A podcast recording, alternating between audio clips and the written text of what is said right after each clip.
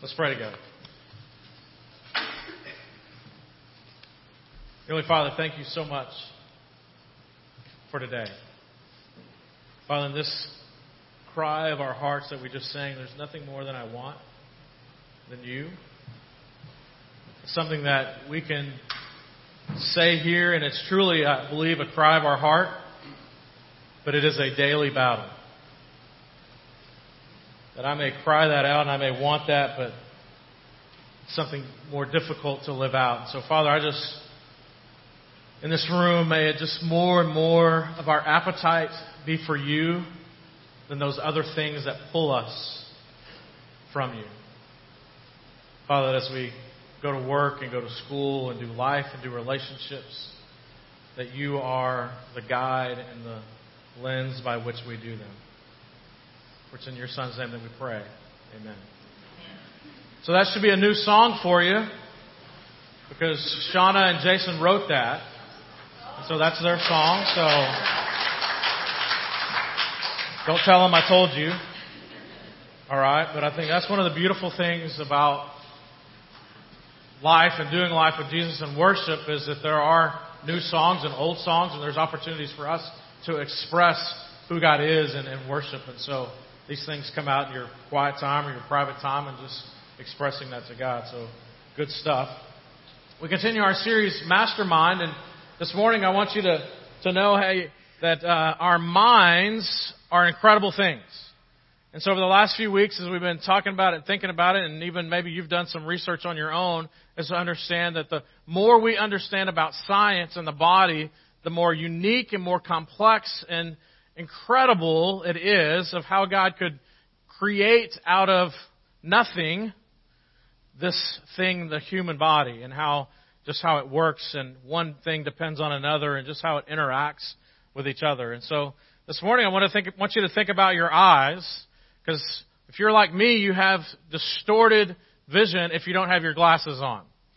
So as, as you get older, I've heard that that happens as well, and uh, things begin to change and distort, and you things at night even it's harder to see at night, and so our minds begin to interpret things differently and we see things differently. And so our optic nerve is a very important part because what we see through here is actually just light impulses through your eyes and it transmits all this information from your eyes all the way to the back of your brain. And in the back of your brain, your visual cortex interprets all this information and you see what you see. So your reality of what you see is actually just a whole bunch of light coming in and then in the back through the the nerves and everything that's going on in the visual and the optic nerve interprets all this information in the back.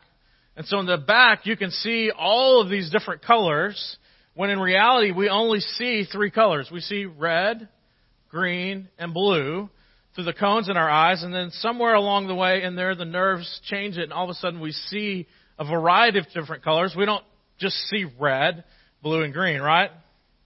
Okay, okay, maybe my world's different, but yours, alright? And so you see all these different colors. And then this other thing that we take for granted is that we actually see 3D.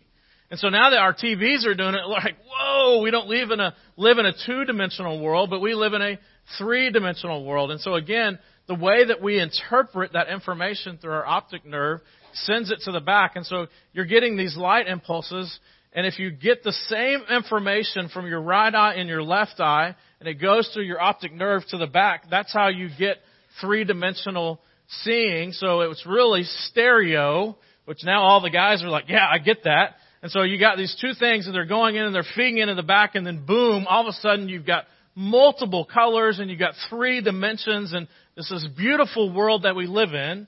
But if in some way along the way or somewhere in life your optic nerve is disrupted, then your vision is distorted and you don't see things in the way, so you may be colorblind or you may have astigmatism, and so that changes some things. And so all these different nuances to our vision can change and distort how we see things. And so I remember the first time that I got glasses and I put them on and I was like, whoa, there's actually leaves. You know, you get to see things differently.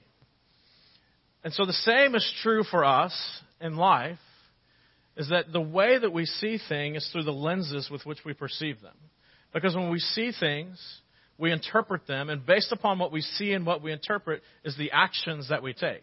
So if you're driving and you see something and you know that your brain is seeing it, it tells you take evasive action. You take evasive action based upon the information that you're taking in because of how you're interpreting it, and then your behavior responds to that. The same is true for us in life is that we receive information and based upon the information that we have and how we interpret it through the lenses with which we view it is then how we behave and we respond and we react. We call that our worldview. And so that as followers of Jesus, the lens with which we should view the world and see the world should be coming in and, and filtered through and seen through this. And so it's interpreted through this so that as then we come and then we make responses and we react. Or even sometimes the decision should already be made, so there's no decision to be made. It's through the things that we see and we can respond appropriately. Here, Paul, as we continue this series on Mastermind, Paul shows us a way that there are times in life when we're in a place or a situation or circumstance that we're in it, and our normal question may be, Why, God? Why have you placed me here? Why am I in this situation? And Paul says, Hey, maybe the better question is, What, God, do you want to do with me in this circumstance and in this situation? So if you have your Bibles, turn with me to Philippians chapter 1. We saw last week in, in, um, in Ephesians and a couple other Second Corinthians, we saw that hey, that if we believe a lie and we hold on to that lie and we live out of that lie, then actually that we're, we're in a bad situation. And so we're, we're making bad decisions. We're living life inappropriately because of we've believed a lie and it's a stronghold. And that the way to overcome that stronghold or that fortification is to constantly, consistently assault it with the truth. And that at some point the assault of the truth will break down those fortifications, will break down that stronghold, and then we take those thoughts, those lies captive, and actually submit them to the will and to the word of Jesus Christ. And so this morning, following up on that, this idea of mastermind, is that there are times that you're going to be in situations and circumstances that may or may not be of your own making, but to understand that God is in those situations with you, and that what is it that God wants to do with you in those circumstances in those situations. So here in Philippians, we have Paul, who at this point in his life is actually in prison, not somewhere he was planning. As a matter of fact, Paul was planning to be elsewhere. He was a jet setter of a missionary. He was going to and fro and consistently traveling. He was moving around and he was starting churches and he was going to all these different places. And so now, you can imagine this jet setter forced to be in one place. And so he was kind of in his own prison anyway, just because he was stuck there, but then he was actually physically in prison. And prison wasn't the place that he had intended, but he was stuck there for that season and for that time. And so because he's there in prison, many people are hearing stories of, hey, Paul's in prison, and immediately what do we begin to think? It's dank, it's nasty, there's not good food, there's, he's wearing an orange jumpsuit. I mean, all the different things that we think about, right? And so Paul's in this situation. So you're hearing all these stories. And so Paul is wanting to encourage some of the other churches and say, listen, the church at Philippi was a sister church that he had helped start and was a part of. And they wanted to encourage Paul because they thought, man, this is not where Paul would want to be or we want Paul or where we want Paul to be. And so they sent some gifts and some encouragement to Paul in prison. And so Epaphroditus shows up and everybody should have their kid's middle name be Epaphroditus because that's a cool name. And so Epaphroditus shows up on behalf of Philippi to encourage Paul. And lo and behold, Epaphroditus was encouraged. Because Paul had reframed his situation. Again, a situation that the rest of the world and most of the people were saying, hey, this is a horrible place to be. Paul turns it around and says, hey, this may be to the world a horrible place to be, but this is exactly where God wants me to be because I wouldn't be able to do the things or have be able to part of some of the things that I need to be a part of because in myself naturally he wanted to be traveling and starting churches and doing the things that he believed God had called him and we know that God had called him but for a moment God said Paul stop. I've got other things for you to do in this moment. So Paul had to literally be put in prison so God could do what he needed to do that was necessary for the furtherance of the kingdom and for the furtherance of the gospel. And so even in our own lives, there are going to be moments where we're going to and fro and we're doing the things that God wants us to do, but Paul may, God may stop us and say, look, we need to deal with this. We need to stop for a moment. And even in those maybe made dark places, find life and see what God wants to do in us and through us in those places. So here Paul's in prison, and Epaphroditus shows up, and here's the letter that Paul sends back with Epaphroditus. And so imagine Epaphroditus in front of the Philippian church, and he's in Philippi, and he's reading these words. Starting in verse 12. Verse 1, or chapter 1, verse 12. And I want you to know, my dear brothers and sisters, that everything that has happened here has helped to spread the good news.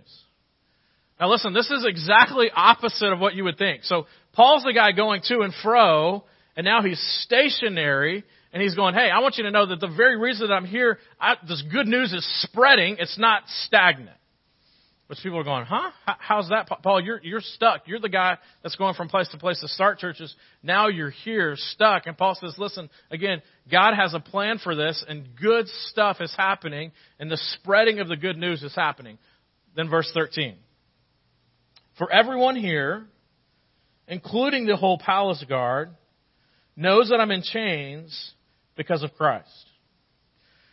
So here's the first good reason that Paul is stuck in prison is that everyone that comes in contact with Paul knows that he's in prison not because of his character, not because he's killed someone, not because he's stole something, not because he's done something wrong or there's a, something with his moral or his will character wrong, but he's literally in prison because someone tattled that he was a Christian and there was enough evidence of him being a follower of Jesus that he was arrested. And so now he's put in prison under house arrest and people are like, whoa, Paul is put in prison and the people that are the ones guarding him are like, if there was anyone that shouldn't be in prison, it is this man, Paul, because he is the utmost character. The only reason that he's in prison is because there's enough evidence to prove the fact that he's a follower of Jesus Christ. And so, his character is of the highest character, and as he's having interactions with the palace guards, they're looking and they're saying, This guy's actions led him to this place. And instead of saying, Woe is me, he's saying, Wow, look at the opportunities. Look at the options that I have now because God has placed me here because I'm being obedient to the call of Christ. I'm stuck in this place, but I'm not stuck without a purpose. I'm stuck here with a meaning, and let's flesh this out. And so as he's having people like Epaphroditus come back and forth, the palace guards get to hear his encouragement. His palace guards get to hear him every single time that someone comes in and begins to talk about the gospel. Every time he comes in and they get to talk about Jesus and the good news. The palace guards may be standing at, at still and there, but they are listening and hearing. So every time that there's a change of shift, every one of these guys are getting ready to hear and are hearing the gospel and the good news of Jesus Christ. So even while Paul's in prison, Paul's saying, hey, the good news is this, is that the gospel of Jesus Christ is penetrating even the most, the most difficult and the hardest of people to, to penetrate and to get into is the palace guards. These are the men of all men, and they are over and over and over hearing the good news of Jesus Christ. And they're saying, this is, Paul is a man's man, because he stood strong and he's courageous and he's in prison and he's sharing why he's in prison and the good news. Verse 14. And because of my imprisonment, most of the believers here have gained confidence and boldly speak God's message without fear. Here's the second reason that Paul is saying, hey, this is the, the perfect place, the perfect time. The reason that I'm in prison, the reason I'm in bondage because of Christ is one, is that people that would never have gotten to heard the gospel of Jesus Christ are getting to hear it. And then those that need encouragement, that are actively serving within the body, that are maybe in a down place and that their church is getting going well, or, and then persecution is beginning to get heavy and beginning to get strong. And so they're able to come to Paul, and Paul would normally be going to and fro, and, and hopefully at some point these questions or the situation would get to him. But now they know exactly where Paul is at, and so they seek him out and say, Paul, we need words of encouragement. And so he's there emboldening them with the message of Jesus Christ. And again, not only is he being able to share the gospel of Jesus Christ, but also people are coming and get encouraged. And so the good news is being presented and the emboldenedness of the church and that would normally wouldn't have happened if Paul was going to and fro with the magnitude that it was. And so Paul was able to reframe his situation. Again, everyone else would have said, Hey, Paul's in prison. And normally most of us would say, Woe is me. And Paul said, Listen, as I sat here for a little bit and I prayed about it and I thought about it, I understand that God has me here for exactly a purpose and for this purpose alone is to continue to invade the soldiers with the good news of Jesus Christ and to be an encouragement to the church at large because I've now still long enough for people to come and to sit.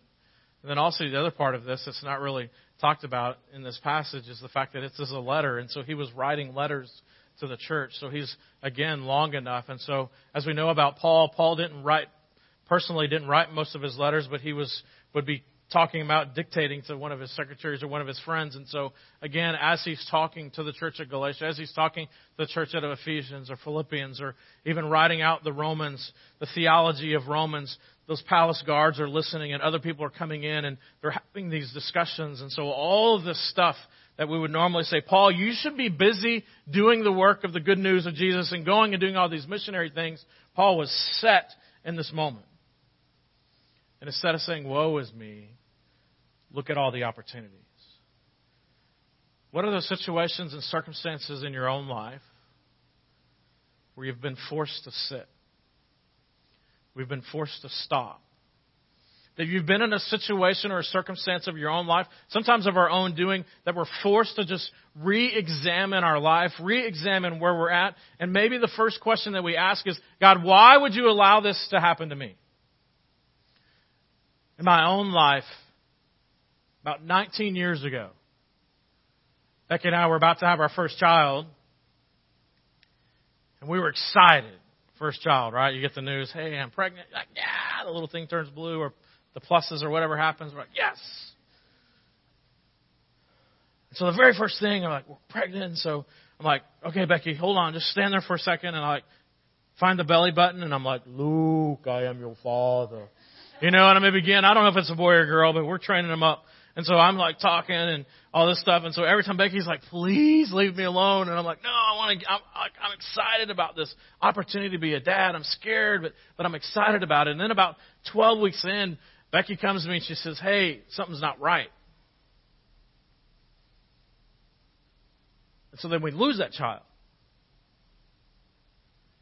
I'm like, oh. I'm like, Luke, I wanted to be your father.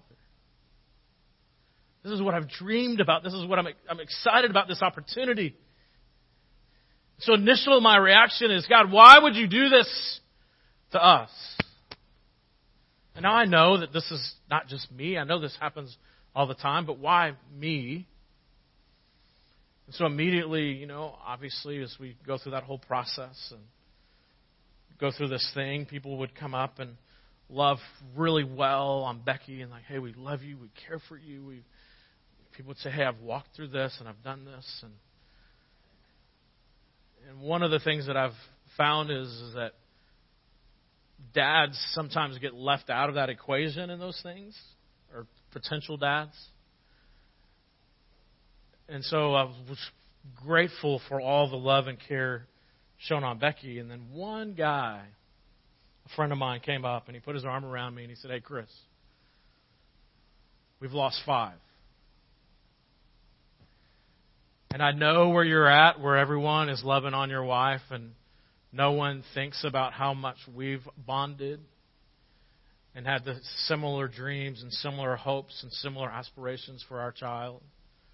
But I want you to know that we've I've walked this with you and when you're ready, I want to as a brother in Christ, I want to talk to you and be available to you because I I understand where you're at.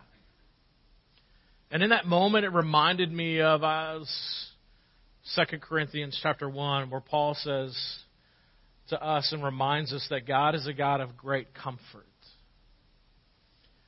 That He is the example of comfort. As a matter of fact, it says, God is our merciful Father and the source of all of our comfort.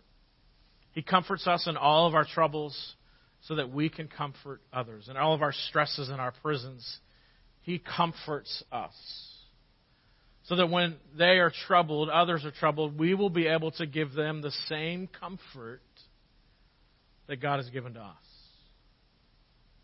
And so in that moment, my friend who had been in that prison came alongside and said, listen, I've been in that bondage. I've been in that prison. I've been in that situation that I didn't understand and I asked questions and I wanted something different. My hopes and dreams were different.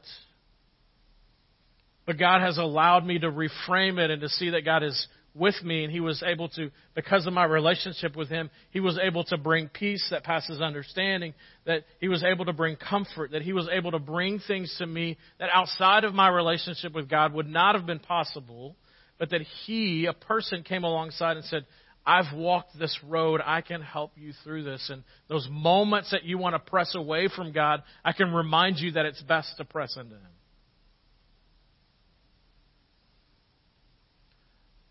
And for us, the same is true. That there are prisons in our life, and for some of us, there are prisons that we've walked through that we don't want anyone to know about, and that we've kept hidden. We don't want anybody to know that part of our story or know part of that. And that the very reason, one of the reasons that God has walked through that with us is because He wanted us to experience Him, and that there are opportunities in our future to share our story with others and come alongside and say, Listen, I've been in that cell with you. And I can tell you that even in that same cell, God does not leave you or disappoint you, He comforts you in the darkness and in the loneliness. And most of these prisons are based on lies that we believe and the things that we hold on to. Paul reframed his situation and saw an opportunity. What is your mindset when you are where you're at, you hadn't planned to be in life? When life doesn't go according to your script and according to your plan, what's our reaction? What's our mindset? What are we filtering our life and our circumstances and our situations through? And Paul would tell us stop for just a moment and begin to ask God, God, what are you going to do with me? For there ever was a person that didn't deserve to be in prison, it was the person of Paul. As a matter of fact, it was the evidence of who he was and who he claimed to be, and with the zealousness of his faith that he was where he was at, and he was able to reframe it and say, even here, is an opportunity for me. For us as followers of Christ, the prisons that we're in, that we're involved in, I pray that you would begin to reframe it through the truth of Scripture. That the lies that we would believe would be taken captive and be thrown away. That we would find the truth. And that the truth is that God doesn't leave you or forsake you. And that even in the most darkest of places, that even through that, He can develop your character and give you opportunities to share the gospel and to be an encouragement to other people. That we haven't arrived, that we're imperfect people on a journey together, fleshing out who this Jesus is. What are the opportunities that are before you? Let's pray together.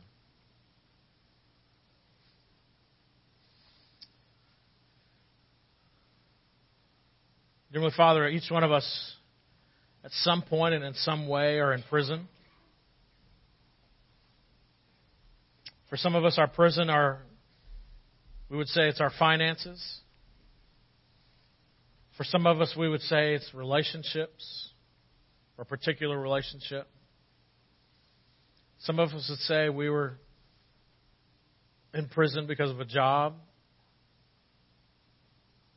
Father, some of us are in prisons, maybe even most of, mostly of our own making, but to know that you are still there with us and haven't abandoned us.